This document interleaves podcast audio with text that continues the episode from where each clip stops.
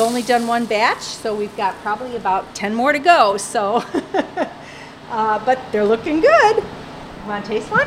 If my mom is about to hand you one of her freshly fried potato pancakes, or latkes as we call them, you don't say no. Tonight we're having our annual um, Hanukkah party. It's for the extended family, so there's going to be about 15 of us. 15 may not seem like a big number, but 15 of the Finkel Berman Noparstek family can feel like 50 to others.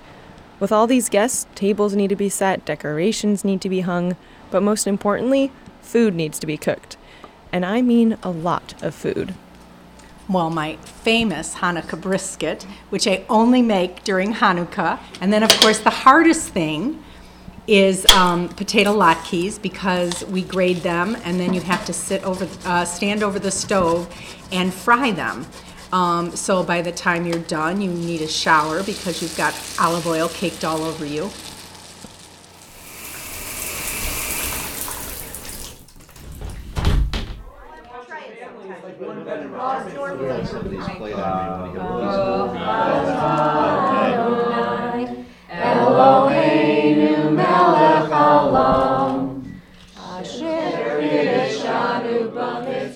Where my family may fumble in blessings, we make up for in dinner conversation.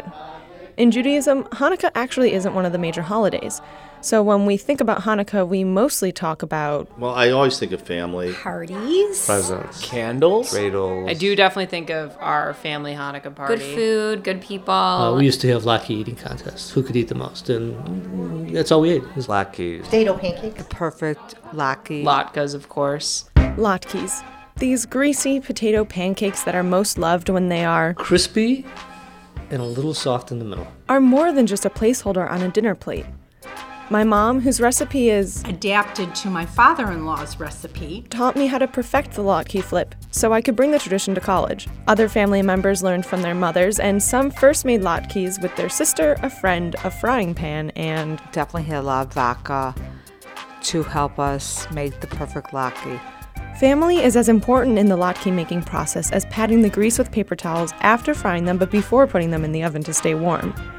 Each year for Hanukkah, my family comes together debating sour cream versus applesauce, exchanging gifts, and building memories as reminiscent as the taste of a salty potato pancake mixing with a sweet dollop of applesauce.